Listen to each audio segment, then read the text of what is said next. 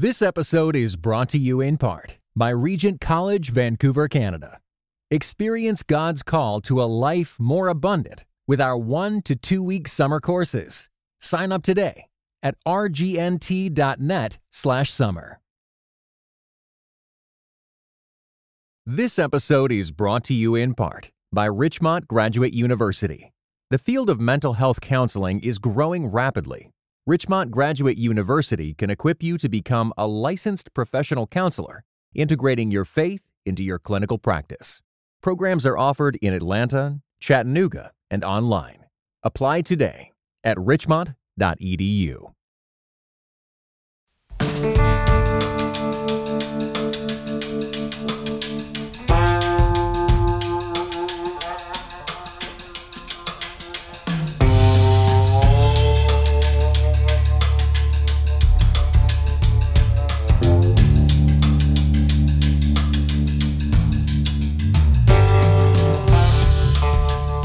Hello, this is Russell Moore, and you're listening to The Russell Moore Show, brought to you by Christianity Today.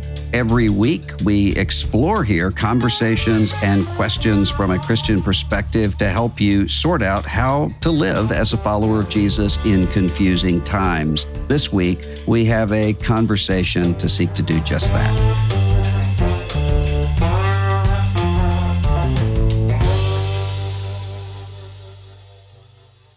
I am really looking forward to the conversation today. It's with my friend Jen Wilkin, who is an author, Bible teacher.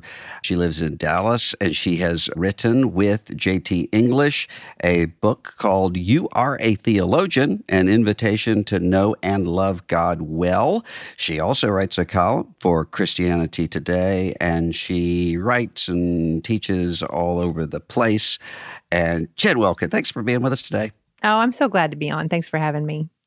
I wanted to talk about a column that you wrote that, you know, it's rare that somebody writes on something that one thinks, I don't think I've ever seen this written about before. Mm-hmm. And this was one of those things you wrote about. I think the title was Honor Our Mothers with Wages. Mm-hmm. So what was your argument in that column? Well, you will know that we don't always choose the titles for our articles. Yeah. And yet when I saw that one, I thought, yeah, that's apropos.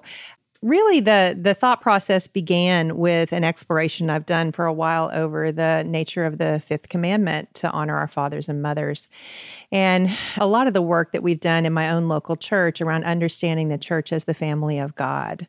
And so even the Puritans, you know, you go back to Westminster Confession, and they understood the fifth commandment to expand beyond just our mothers and fathers by birth. They understood it to be those who were our superiors in experience or age, or who are placed in authority over us. And so you look at the local church and you have to ask the question, how well does the local church mirror a healthy nuclear family as we understand it?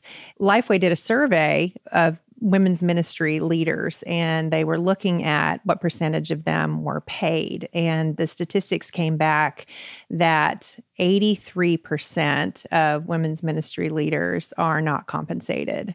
And obviously everybody knows that who gets compensated in a particular church has a lot to do with the size of the church. But when you looked at churches even of larger sizes, churches in attendance of 500 or more, still only 29% of women's ministry leaders were paid full-time. 24% were paid part-time. And the shocking statistic is that almost half, 46%, received no pay at all. So looking at the church as the family of God, one then begins to wonder why would the person who serves over half of the adult population at the church be serving in a capacity that is not always dignified with wages. Why do you think that is?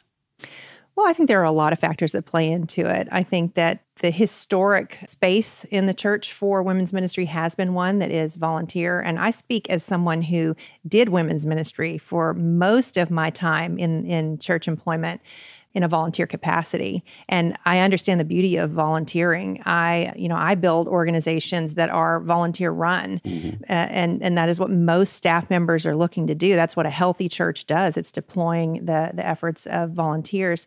But there do seem to be patterns that happen in the local church where we will identify a man who has been a key volunteer for a long time and think, man, we should really hire that guy. But we are sometimes forgetful to do that with women. And women are willing to do this work unpaid until Jesus returns because we value it so much. Which brings me to, I think, another one of the issues at stake is that if the work is not understood to the point that it's properly valued, then those who are making decisions related to budget, specifically HR budgets, are probably going to prioritize those dollars for ministries that they see more value in. Do you think it's that they take that work for granted? They just assume that it's going on? Well, if you consider that most of the key leadership roles in the local church are filled by men, it's understandable that they're probably not spending a great deal of time in what I affectionately refer to as the pink ghetto. They don't show up on a Tuesday morning for women's Bible study. And it's not that they don't care, it's that they have no framework for it. And so it's hard to value something that you haven't even seen or taken part in. And so that's understandable. I would refer to it, it's a benign neglect, but neglect in any form can be harmful to the church. And so when we think about the unique role that a church mother fulfills, a woman who is a visible representative, in many cases a visible advocate for the women of the church, but also is an example that younger women can look up to and learn from. We want those women to be present in the life of the church, and we want their work to be valued properly. So you look at the statistics on student ministry. We want students to be valued in the church, but typically there are fewer students who are being served week in and week out in a church than there would be women who are being served.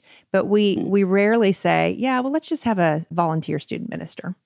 We look for a way to secure that person's interest for the long term and to build ministries that have stability and sustainability over the long term by paying a fair wage. And so if we value women's ministry, we should think about doing the same. What about somebody who's listening to this, who's part of a church, maybe not in leadership at that church, but is there all the time? How would you know, in terms of what would you look for to know whether women's ministry in whatever form is really valued in that church? You don't have access to the budget necessarily, but you're kind of looking around at the church. How would you know that? You can usually tell by, calendar and budget are the two biggest indicators. Budget can be reflected even if you don't have eyes on the actual budget itself, which I would have some questions about that if I were in a church, but you don't have eyes on the actual budget itself. You can look at who's on the website, and you can see how the website is structured, how visible is the ministry, how effective is the ministry. In other words, are the things that it's offering substantive? And I do think that part of the roadblock in this conversation is that in many cases, women's ministry is characterized as not being substantive. And I would say that probably in some cases that can be true. And so the desire is not simply to have women who are paid in these positions, but it's to have ministries that are spiritual formation spaces.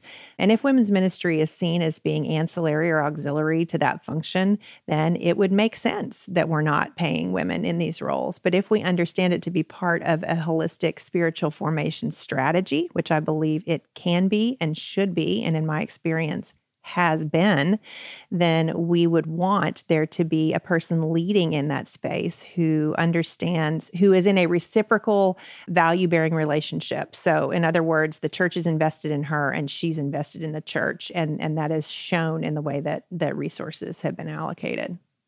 One of the things that you pointed out in your column is that it's not just that women are fulfilling all of these job description things, but also in many cases, a woman staff member is the one who is the advocate for other women in the congregation. I mean, I can think of case after case after case of, say, sexual abuse issues like that within a congregation where the women's ministry leader or the staff member who's a woman in some other capacity bears the full weight of helping somebody through that process. Mm-hmm. Absolutely. And so when you think about single gender spaces, the most likely space in the church where a disclosure is going to happen of abuse is going to be in a single gender space. It's going to be from one woman to another. And so that means that you're going to want to have those women who are receiving those stories, whether they're a volunteer or wherever they fall in the chain of communication, you want them to understand how they are to respond to that. Is this something that is above their pay grade, that they need to roll up the chain so that that woman is getting the help that she needs? And we've seen this again and again. It's one of the reasons that I absolutely love women's Bible study as a thing, because we gather around the scriptures, but we know that the vulnerability that will result in those discussion times is something that is going to allow for those kinds of disclosures to happen. But not just that, pastoral concerns that arise just around, maybe it's a sin pattern that a woman would not disclose in a mixed gender group that needs the mentorship and the help and accountability that a female leader can provide. And so if we value these things in the abstract, we should also be able to value them in their specific applications, where we understand that having a female in that space, in particular, a church mother, is a value that cannot be added by a male leader. And therefore, we should ask, what is that worth? What is that worth to us? And obviously, again, the size of a church is going to determine whether you're paying even men in staff roles that might need to be filled. And I do think that as we look toward the future, there are big questions about who will be paid at all as it relates to church staffs. But we're looking at, in the results in this survey, a big inequity, not a small one, a glaring inequity. There are some people who would say, well, we shouldn't have single gender sort of ministries at all. I was talking one time to a woman who's a professional. She's very, very high up in her particular career.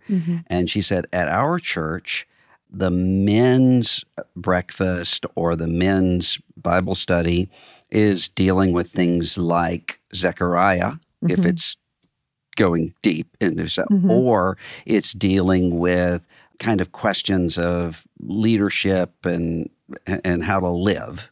And the women's ministry is much more relational and dealing with a lot of issues related to marriage and parenting, which she said, I'm all for having equipping for marriage and parenting, but she doesn't have kids. She's not married. And so it didn't relate to her. And she just said, why do we need it this way anyway? Yeah, a lot of that can be personality driven. It can be based on your own facility of forming friendships with people of the opposite sex. I grew up with four brothers. I have no issues with forming friendships with men. That's an easy thing for me. It can be hard for a lot of women.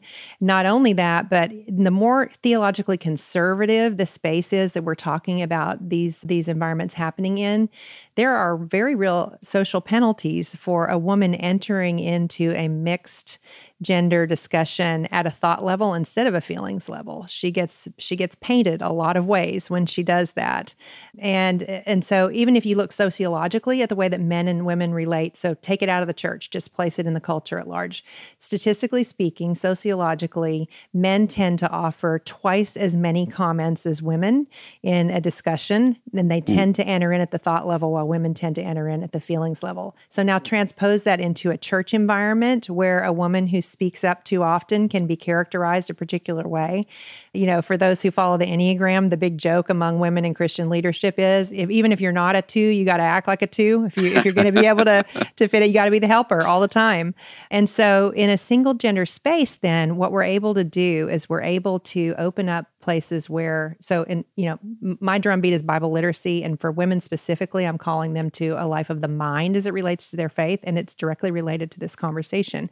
But for a woman to be able to enter at a thought level into a conversation about the scriptures, often the first place she'll do that is in a single gender space, because we remove any potential that there will be misunderstanding by a man who's listening and thinking, well, she's pushy, or, who does she think she is? And again, this is not me assuming the worst of my male counterparts. I tend to assume the best of them. In fact, my challenging relationships tend to be female. So the irony of my life is that I spend my time in predominantly female settings.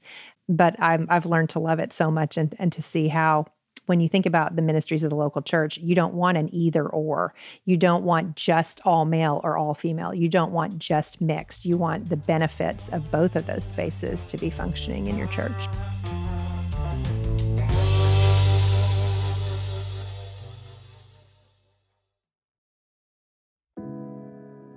This episode is brought to you in part by Pittsburgh Theological Seminary.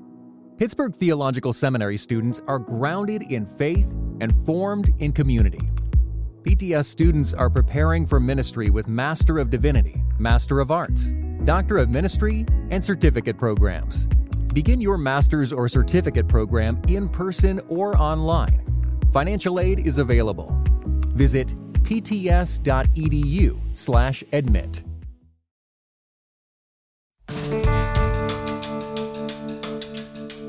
You know, one of the things, and we've talked about this before, that's necessary for this kind of Bible literacy, and as you and J.T. English are talking about in your book, for theological literacy, would be teachers. And one of the things that we have seen, and I think they're probably related with the other things we've been talking about, is we have, at least historically, I don't think we've always done this well, but I think there's a sort of awareness that we're looking out for young men who may be potential pastors or teachers in some way, in a way that we haven't when it comes to women, not women involved in the church, but women specifically as Bible teachers. And what advice would you give to somebody who... she thinks that God's calling her to teach the Bible, but she's in a congregation where she doesn't have that kind of cultivation and development toward that end? What should she do? Well, JT and I firmly believe that kind of instruction should be available and should be happening in the local church, but we also recognize that that's not always the case. And so, you know, we live in an age where access is easier than it's ever been for theological instruction. A lot of the traditional barriers to entry that have kept women from being able to opt into those spaces have sort of come down in the last 5 or 10 years, especially with COVID and so many more virtual opportunities. I am an example of someone for whom life never provided the time, space, and resources to invest in formal theological training, but I don't advocate for that.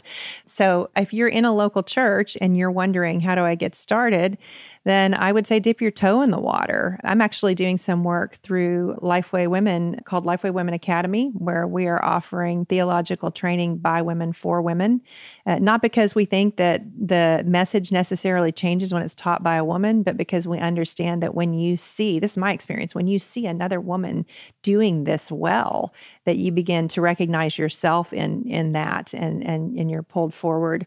But the Lord doesn't give us gifts that are nice but not necessary. He gives us gifts that are essential and indispensable. And so if you are developing a teaching gift, you can know that should your local church not provide a space for that to be exercised, it doesn't mean that there will not be a space for it to be exercised. It just may be that you need to have eyes to look elsewhere to do it.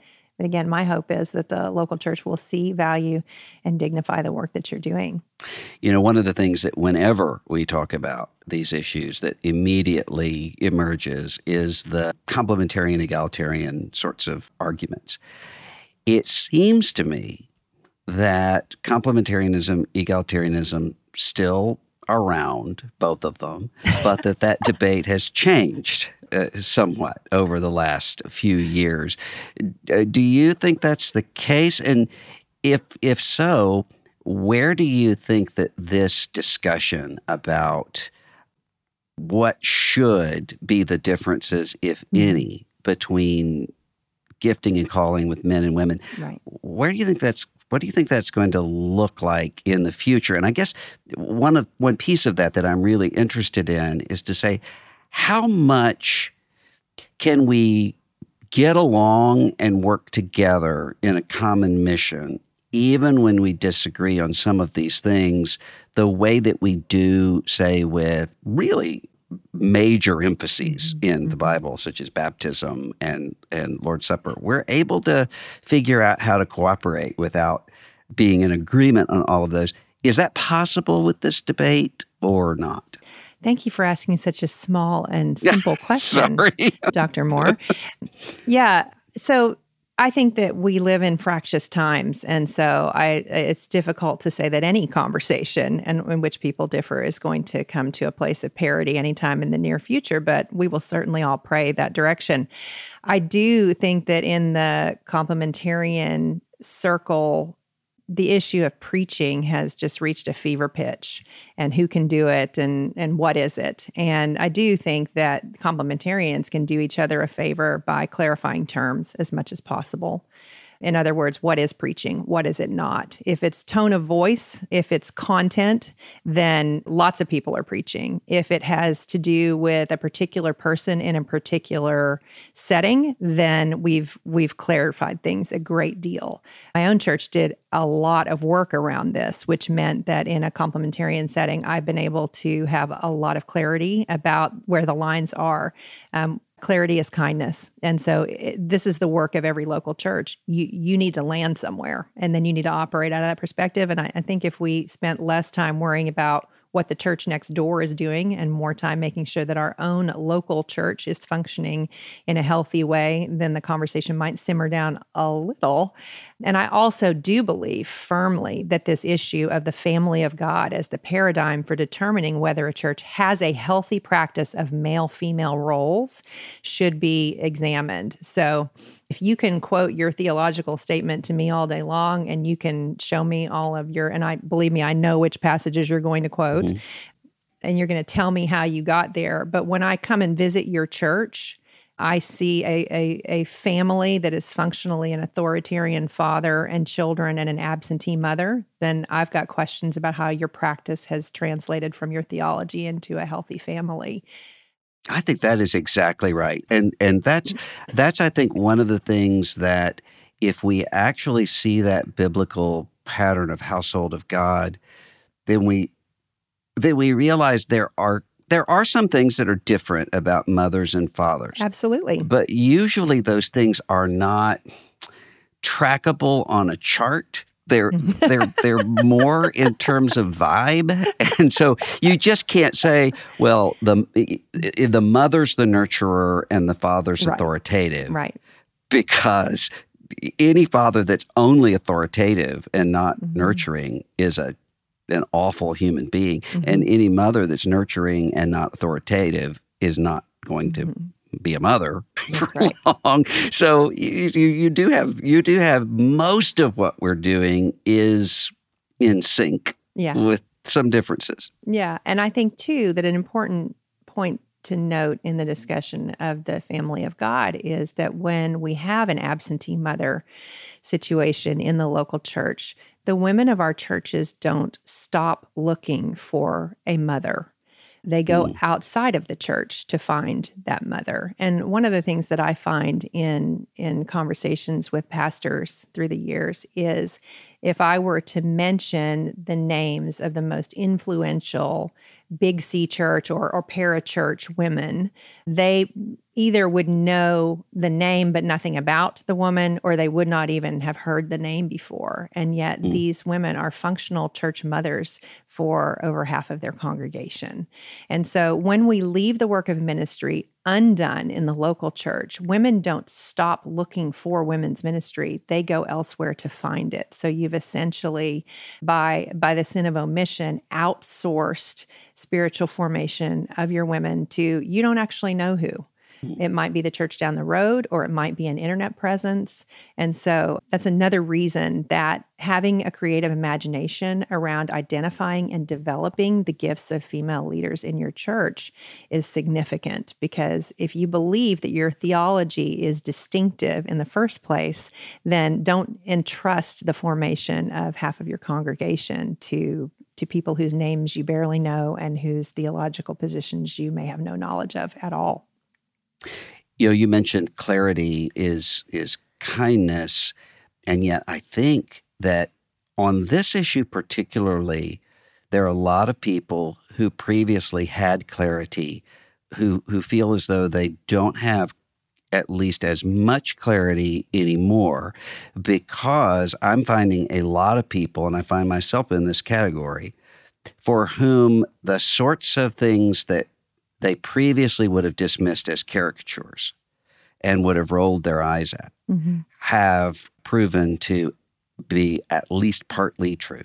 So egalitarian Christians who would roll their eyes when people said, well, this eventually leads to refusal to call God Father, or it eventually leads to a doing away with the Christian sexual ethic or so forth, are looking around and saying, wow, it really did do that. Mm-hmm. And a lot of us who used to roll our eyes when people would say, well, complementarianism is misogyny and so forth, like, come on, don't caricature it, are now looking around in the aftermath of a lot of things that have been revealed over the past several years and saying, oh, a lot of this is misogyny. Mm-hmm. And that's especially true when you have some people now, especially men, younger men, who will say this, who essentially will say, yeah, this is misogyny and misogyny is great.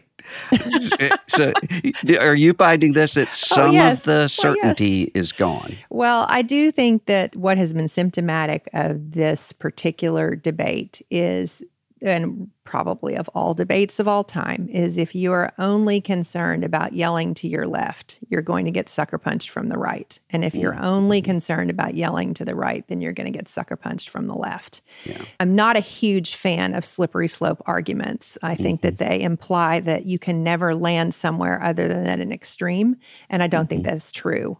But I do think that if you only have one enemy, if you're not aware of where both ditches are, then the other ditch is going to come for you.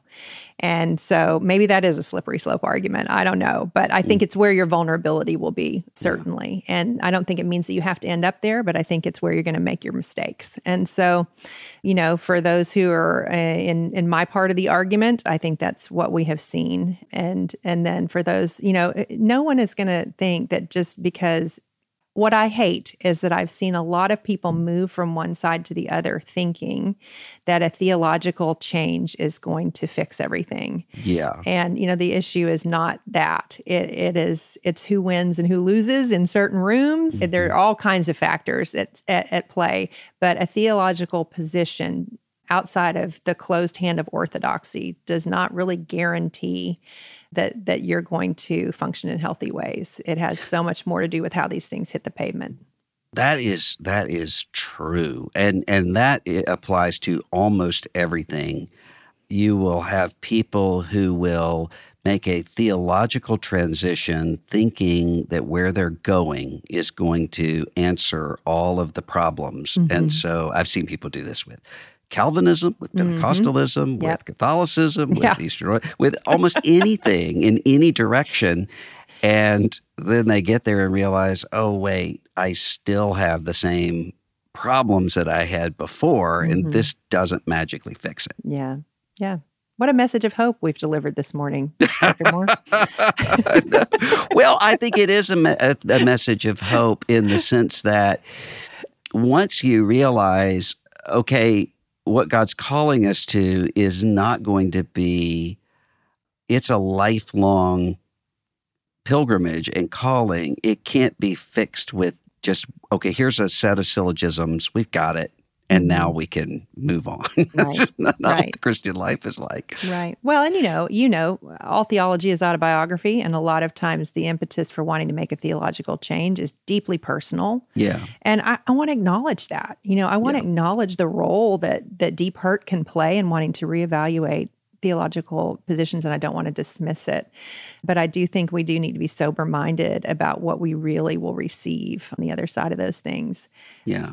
And to not be hasty. You and JT wrote this book, You Are a Theologian. And I'm wondering, I think there are some people for whom that might sound like an insult. I think there are some people who would say, wow, when you say you are a theologian, I don't really want to intellectualize and sort of wring the life out of stuff. Yeah. So what do you mean when you say you're a theologian? Yeah, well, we mean that you're a person who has words about God, which means that you know, every human being has words about God, whether they're a Christian or not. We all have thoughts about God. We all have conceptions of God.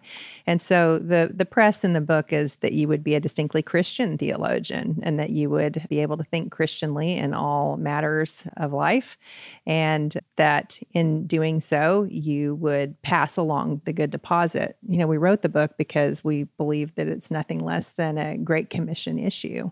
We think about the Great Commission in terms of often in terms of evangelism, but the call in the Great Commission is to make disciples. And a disciple is someone who has Christian thoughts about God, who is a Christian theologian.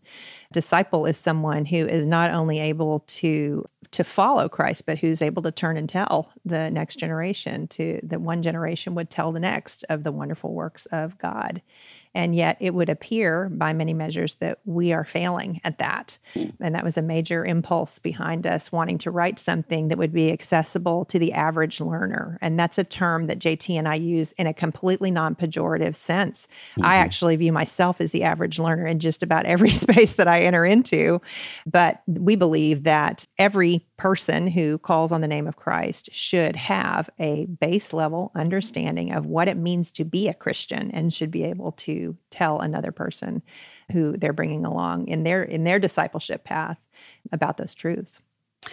Do you think that cultural shifts make a difference when it comes to, not to the truth of the Bible, but to the particular issues that have to be emphasized, mm-hmm. or that one starts where one starts? I mean, I was having a conversation with somebody yesterday who said, we've gone through this cultural shift where we had a time, and in some contexts, people are really aware of sin and guilt, even mm-hmm. if they're not believers. They're mm-hmm. grappling with guilt and with justice and so forth. And so it's relatively easy to start there and to move forward. But there are other times, and this person thought we were in one of those times, where the fundamental question is meaning. Does anything mean anything at all? And so you start there. Mm-hmm. You're going to get meaning in the first, and you're going to get sin and guilt in the second. But you're just recognizing where the moment is culturally. Mm-hmm. Do you think that's something to pay attention to, or just learn what the Scripture teaches about God and let God handle the rest? Well, I think it's both. I mean, I think we need that baseline understanding, and then I think we need to recognize how the moment in which we live is impacting our understanding of those things. I would say the two primary impulses that are sort of eroding our theological acumen are, I'll try to narrow it down to two, but one would be I believe the cycle that we've seen the church in for the last 30 or 40 years has been one of having a creep of individualism into the church, the individualistic mindset. And you hear it in the way that many of us were given a gospel presentation. It's that God loves you, Jen, and he wants a personal relationship with you, Jen. Now, that's a true and beautiful statement, and it's an important one, especially if the church was at that time potentially coming out of a cycle where that had been underemphasized. But as pendulums do, they don't typically just land in the middle. They swing another direction before they right size. And so I think that we find a lot of people who think that just them and the Bible and the Holy Spirit is all that they need, and that church is a nice option should they want to avail themselves of it. And so that means that when it comes to matters of understanding the Christian faith, they take counsel with themselves on many of these matters. So I think the doctrine of the church has been one of the doctrines that has taken the biggest hit in the last 30 or 40 years. And then additionally, I think that the doctrine of God has been de-emphasized, that we've lost a sense of a transcendent God and replaced it with an overstatement on the immanence of God, that God is our Father, but we've forgotten that he is our Father who is in heaven. He is seated and throned between the cherubim. And so we then grow too big in our own estimation. So actually the two things I mentioned are pointing to each other in many ways. So when it comes to the question of discipleship, well, we've forgotten in many ways that our responsibility is to give the good deposit to someone else, because we view the work of discipleship as a form of self-actualization instead of a way of being joined to something that's bigger than ourselves, both the church and a transcendent God. So I think it all is playing together. Now, there's great meaning in that, so I think that's a message that speaks to the meaning issue, but I tend to think that those who are converted to the faith, who are thinking about the work of discipleship, which is the work of being a Christian theologian, have answered the meaning question, at least initially. And what the work of discipleship does is it undergirds the meaning answer and helps it to grow. I would agree with everything you said, but I think we're in one of these weird paradoxical times where both of the extremes on both of those questions are existing at the same time. And here's what I mean. So I'll just test this out. No, let's fight. Yeah, let's fight. Okay. I think that you have everything that you mentioned, and you have an overreaction to the personal in such a way that, I mean, for instance, I have found when it comes to doctrine of election, I believe in the doctrine of election, but you will have people who often get the entirely opposite sort of emphasis from the Bibles when it comes to the doctrine of election, because it throws them into this sense of, well, yes, I know that God loves his people, but how do I know that I'm one of those? And so they're kind of, and often what I have to do is to come in and say, hey, the doctrine of election has a lot of mystery to it, but what it means is the one sheep, the shepherd comes looking for the one. And so the fact that you're hearing the gospel, God is personally engaging you with even just the situations you're in. And the other is, I find a lot of people who, with all of the supereminent God stuff that you've talked about, and sometimes it's even the same people, have this super transcendent God where they think that somehow behind Jesus, there's a God who's mad at them, and Jesus is holding him off, but he really is angry with them, and they go through this sense of constant kind of lack of assurance of salvation for that reason. And I find myself having to say more than ever, hey, God is Christ-like. John 1, Jesus, and Hebrews 1, Jesus is the exact representation. So there's not some other God behind Jesus who's the mean one. And I think there are a lot of people who would know that at a rational level, but they've sort of adopted it at a visceral level. Yeah. And so much of it depends on the tradition you grew up in. Yeah. So much of it depends on your earthly father, frankly, you know, a lot of the ways that we view these things. So I guess once again, all theology is autobiography.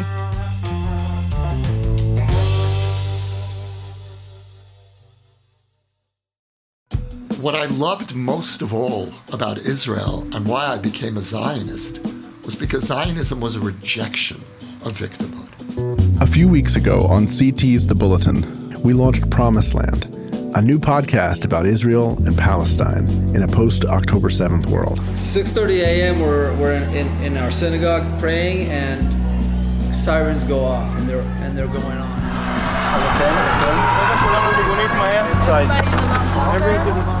Based on interviews and conversations captured on the ground in Israel last November, it's an exploration of the spiritual, political, and historical roots of the conflict. When there's a weak Israel, every Jew in the world is weak. And why should a Russian Jew who has nothing to do with this land come here? Why? Well, I mean, if you want, you can give them Texas. You love them so much. I am alive because I didn't come home.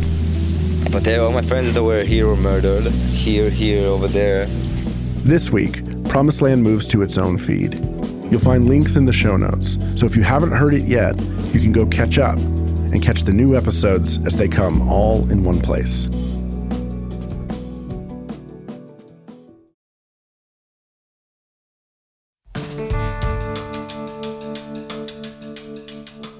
When you think about maybe late adolescent, early 20s Christians, or you think about people who are parenting adolescents and then being parents to younger adult people too.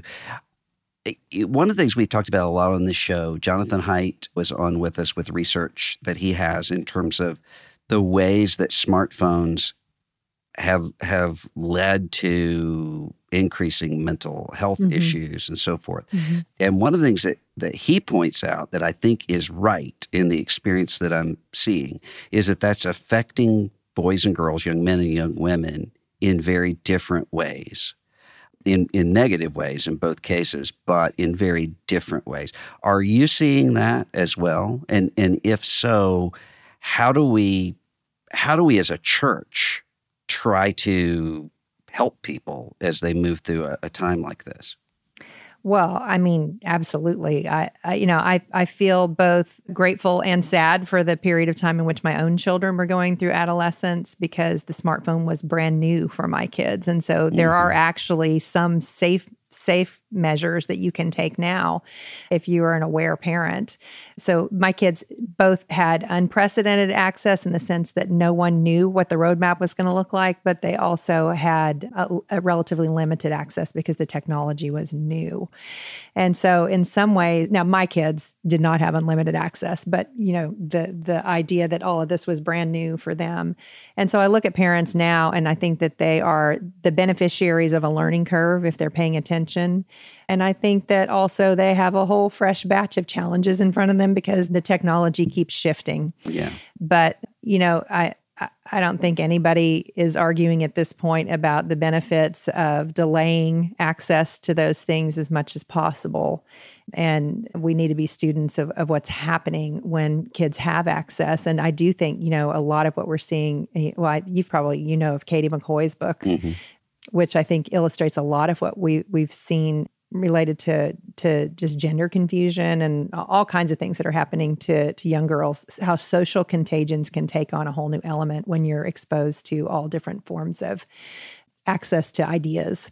And so I think for Christian parents, yes, we need to be thinking hard about which messages we want to be the clearest and the first, and how we're going to preserve space in our homes. You know, we can't necessarily have control. We can't have control over what happens outside of our homes, but can our homes be safe havens where when a kid walks through the door, the impulse to be on technology or the impact that technology might have on them is at least there's a reprieve for them when they're at home. And then their homes are places of conversation. I think that one of the biggest obstacles to children having a healthy relationship to technology is that their parents don't. That's not a you know, a grand statement that is original to me. It's just something that we all acknowledge to be true, but we get really forgetful of as we try to manage the problem of our children's self-control issues. But in every area of forming a child, the most formative thing for them will be your example. It just will. And it's both good news and tough news, because it means that the place of vigilance has to start in our own lives. You do, obviously, a ton of Bible teaching in various ways, speaking and writing and everything.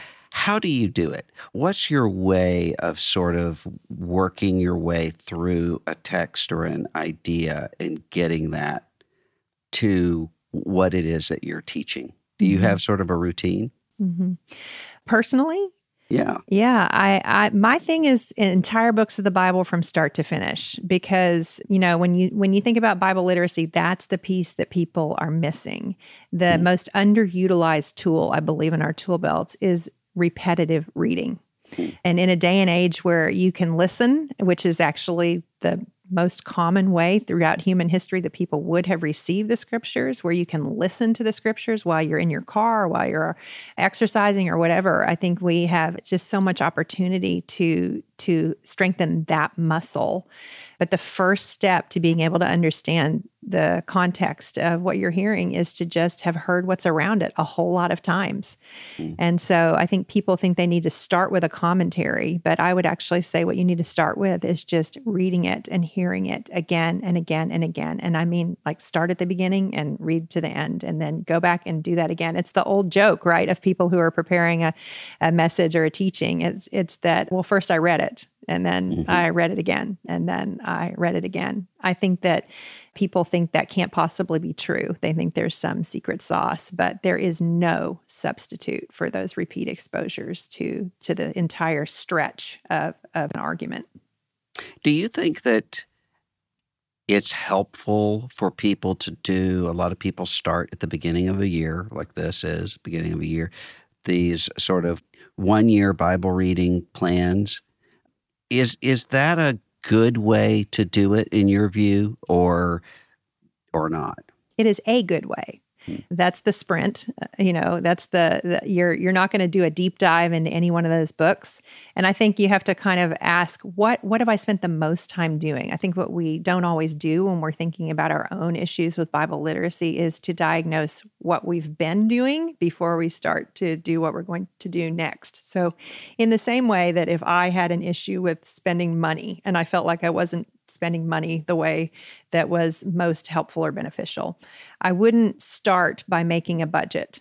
I would start by going back and looking at how I had been spending time. And so, you know, a major contributor to the Bible literacy crisis in the Pink Ghetto in women's ministry is that we have called everything a Bible study. When in fact, sometimes what was being done was a topical study or was we were reading someone's book and discussing it. Mm-hmm. And when you call everything a Bible study, you can find yourself, as we do indeed find ourselves, with women who have spent 30 years going to something that was called a Bible study and they still don't know the Bible. So in that case, you know, if you're a ministry leader, you should evaluate, what are we offering? Do we have offerings? And do we have a scope and a sequence to what we're offering? Are we telling people, hey, start here before you go here? Hey, a topical study is going to help you a lot more after you have done some line-by-line study. And so when you look at a Bible reading plan, that is a tool. It's going to give you the whole stretch. And so that's a really good, important thing. But we also need times where we are doing a book of the Bible. And we might also need times where we are studying just the Sermon on the Mount, you know, but and depending on your tradition and your church that you're in, my guess is they prioritize one or two of those things and they deprioritize other things. And so, and then you yourself might do the same. If you are heavily involved in devotional reading, and that is the case for many of us, I would say, that you should ask yourself, are there ways I should be spending my time interacting with the scriptures that don't involve what devotional reading delivers, which is that emotional quick hit?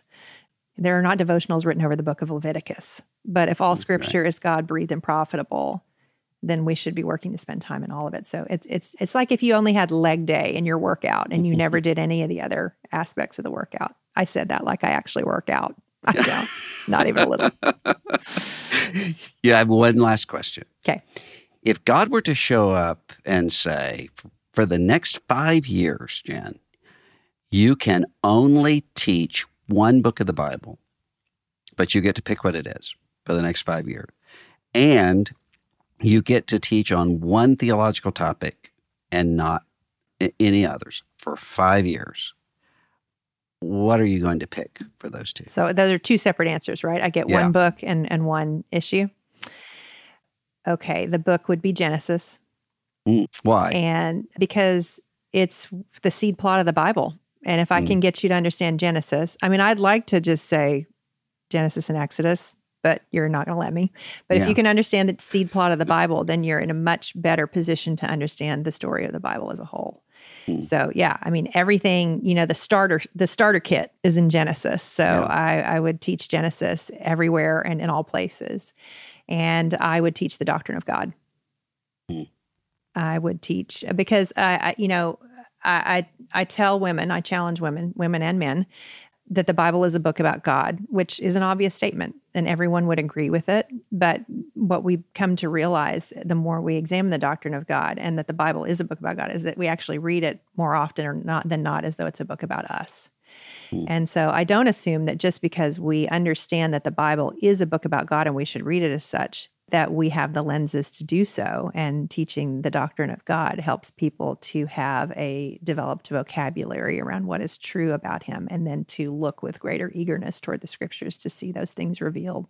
Jen Wilkin, author, Bible teacher with J.T. English. Most recent book is You Are a Theologian, An Invitation to Know and Love God Well. Thanks for being with us, Jen. Thanks for having me.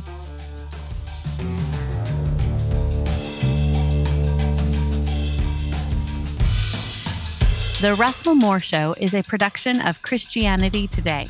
Executive producers are Eric Petrick, Russell Moore, and Mike Cosper. Host, Russell Moore. Producer, Ashley Hales. Associate producers, Abby Perry and Mackenzie Hill. Director of Operations for CT Media, Matt Stevens. Audio engineering provided by Dan Phelps. Video producer is Abby Egan. And the theme song for The Russell Moore Show is Dusty Delta Day by Lennon Hutton.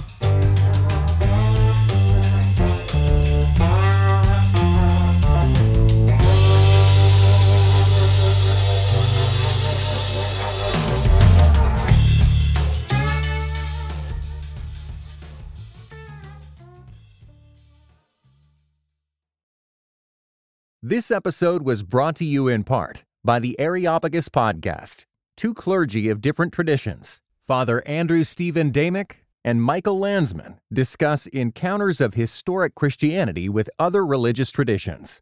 How do we engage with those who believe differently? Listen wherever you get your podcasts.